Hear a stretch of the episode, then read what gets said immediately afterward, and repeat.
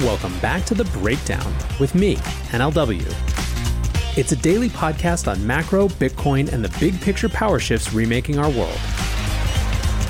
The Breakdown is sponsored by Nexo.io and Exodus, and produced and distributed by Coindesk. What's going on, guys? It is Sunday, April 11th, and that means it's time for Long Reads Sunday. Now, I'm not going to give a long intro to today's piece. I will only say this. The deeper we get into this Bitcoin cycle, the more that we're going to get questions about what Bitcoin means for society. We're seeing that a lot in the context of energy consumption, but I think we're likely to see it a lot in issues of wealth inequality that even outside Bitcoin are driving so much of the global discourse. Today's Long Read Sunday selection is by Bradley Rettler, who you may remember from my show on the philosophy of Bitcoin a few weeks ago. In March, he wrote a piece called The Rich Get Richer, The Poor Get Bitcoin. Can Bitcoin solve wealth inequality? And I'm excited to share it with you today. Introduction Global wealth inequality is increasing. Meanwhile, government backed currencies, where most of the poor save their money, are devaluing each year. Poor people lack access to banking and they can't get credit. This is at its most extreme in economies in crisis, but is true all over the world. Using Bitcoin can mitigate these problems and level the playing field for the world's poor as we work toward economic justice. Owning cash is a losing game. Between 2016 and 2019, the inflation rate of the Venezuelan bolivar was 54 million percent. Of course, no Venezuelan wants to hold bolivars because they are worth less each day. For those who do have bolivars in their bank account, banks have strict withdrawal limits. Families use upward of 10 debit cards from different accounts in different banks just to buy groceries. Given the government's stranglehold on finances, the average person cannot easily acquire other assets, and their bolivars are also often confiscated by police or the military. The situation is not unique to Venezuela. Many countries' government sponsored currencies are rapidly devaluing, including Turkey, Nigeria, Lebanon, Zimbabwe, Argentina, Iran, and South Sudan. The privileged wealthy in those countries have no problem weathering the storm. They've abandoned the ship of local currency for the lifeboats of foreign equities and foreign currency. The poor, by contrast, have no such luxury. They are paid in local currency, pay others in local currency, and save what they can in local currency. They lack the opportunities of the wealthy. Their ships are sinking, but they have no lifeboats. As their currencies devalue, the poor's share of the country's wealth decreases because they lack access to safer investments. Making matters worse, most countries have no banking system. For example, 76% of Kenyans don't have a bank account. They make do instead with the M Pesa payments network via mobile phones. This works well as a medium of exchange, but not for storing value. Should the Kenyan shilling devalue beyond its current rate of 5% per year, their options are limited. The wealth gap increases. This phenomenon isn't unique to countries with rapidly devaluing currencies, it's just more noticeable. Almost every government backed currency is designed to devalue over time. The wealthy store very little of their wealth in cash or cash accounts. The rest of us aren't so lucky. When we want to save, we save in fiat, and that's a losing play. It is very hard to stash away just a few hundred dollars in real estate. Most of us don't have a way to buy fractions of houses. One might think that apps like Cash App and Robinhood are helping people who are only able to invest minuscule amounts in the stock market.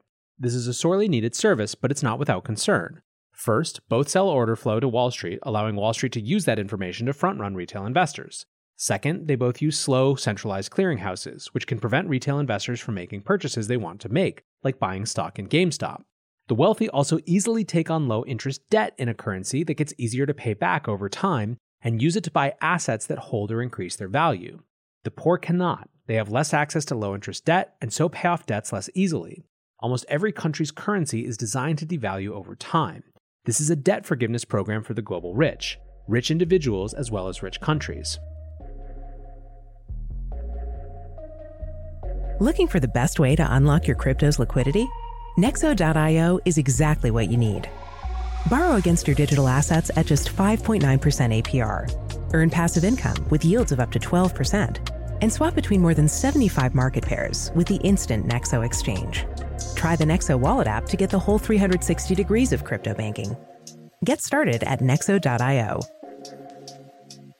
Hey guys, I'm excited to share that this week we have a special product launch sponsor. Exodus is simplifying how we interact with crypto applications so that we can all reap the benefits of decentralized finance and take ownership of our financial future. With the Exodus digital wallet, there's no need to download separate apps or visit multiple websites. Through beautifully designed desktop and mobile applications, Exodus users can secure, manage, and exchange their cryptocurrency in one easy to use wallet. With Exodus's non custodial nature, nothing stands between you and your assets. Take control of your crypto and download Exodus today. Visit the App Store or Google Play to download or visit exodus.com for more information.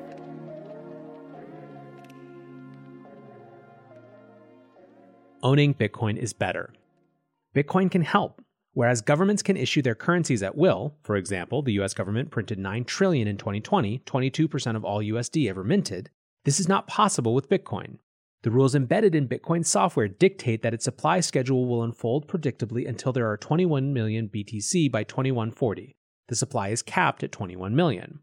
And Bitcoin is inclusive. To buy some, you only need access to a phone or a computer with an internet connection or visit a grocery store with a Bitcoin ATM. It is significantly harder to invest in stocks or get a bank account, especially for those who aren't already socioeconomically privileged. The global poor can safely hold whatever wealth they have in Bitcoin without worrying about that wealth being devalued as a result of increased supply. Bitcoin is resistant to seizure, which also benefits those who flee oppressive regimes with their life savings. Cash is bulky and gold is heavy. Authorities and thieves detect and confiscate both. How does one get their life savings to their new country? One solution for many has been to keep Bitcoin in a digital wallet with a memorized seed phrase. To do this, one memorizes a string of 12 random words which can be used to unlock their Bitcoin savings when they arrive safely at their destination. And would be thieves have no idea which random person traveling through an airport has such a wallet. Bitcoin can also help solve problems in countries with healthier economies, including the US, my home country. I'll talk about three credit, banking, and storing value. First, credit. Credit is a tool to build wealth. People who can borrow to, for example, buy homes or start companies, can then pay back the debt slowly as the currency devalues. But those who need it most get it the least. US history has also shown that credit is not extended equitably. The clearest example is redlining, where the federal government color coded neighborhoods in terms of willingness to loan at various interest rates, and for those color coded red, the Federal Housing Administration refused to insure mortgage loans to people living in those neighborhoods. These were primarily lower income black people living in urban areas. This locked lower income black families out of home ownership, which is the primary vehicle for rising to the middle class. Redlining was banned in 1968, but its effects are still seen today. Black families own 1% of the wealth in America today. They owned 0.5% in 1863 when the Emancipation Proclamation was signed. White families today have nearly 10 times the net worth of black families and more than 8 times that of Hispanic families. Being shut out of the credit market is economically devastating, and so people seek credit elsewhere.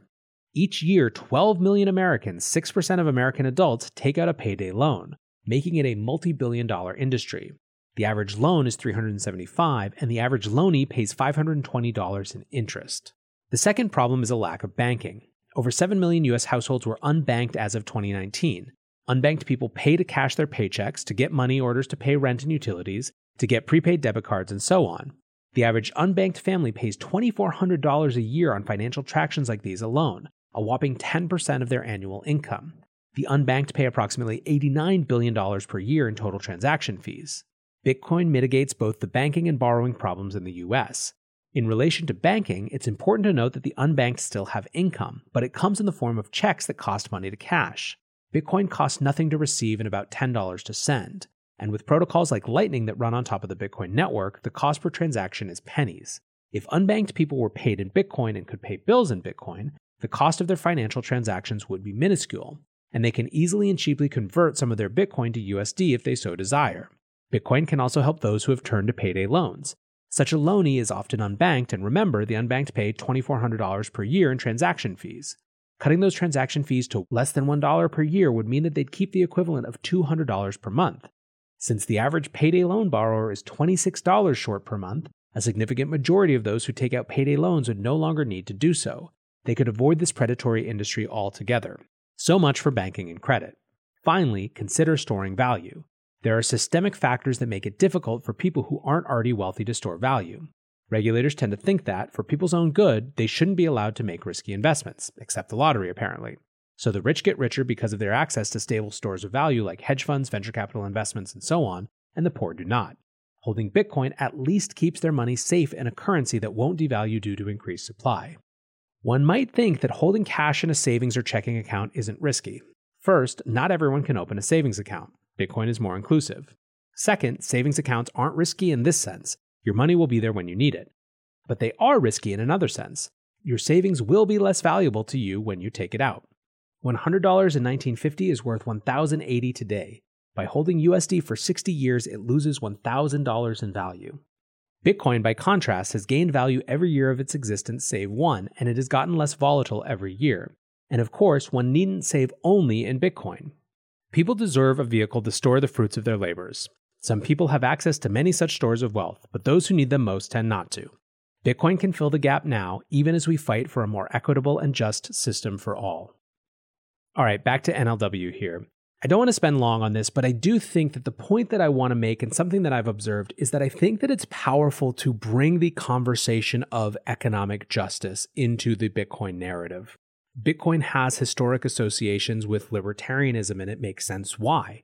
It is a permissionless system. It does not run based on leaders. It cannot be compromised by leaders, and so is a natural fit for that ideology. However, as you can see from this conversation, it also offers a huge amount to people who view themselves as on the political left and who have priorities such as economic justice and the reduction of wealth inequality. This is an asset that, by definition, cannot be limited to one group or another. It is available to any group for any purposes that it serves. And by giving Bitcoin access to this language of economic justice, I believe it could turn many people who might otherwise find themselves as opponents into allies in a way that could be extremely powerful going forward. Something to chew on for this April Sunday. But for now, guys, I appreciate you listening. I hope you're having a great weekend. Until tomorrow, be safe and take care of each other. Peace.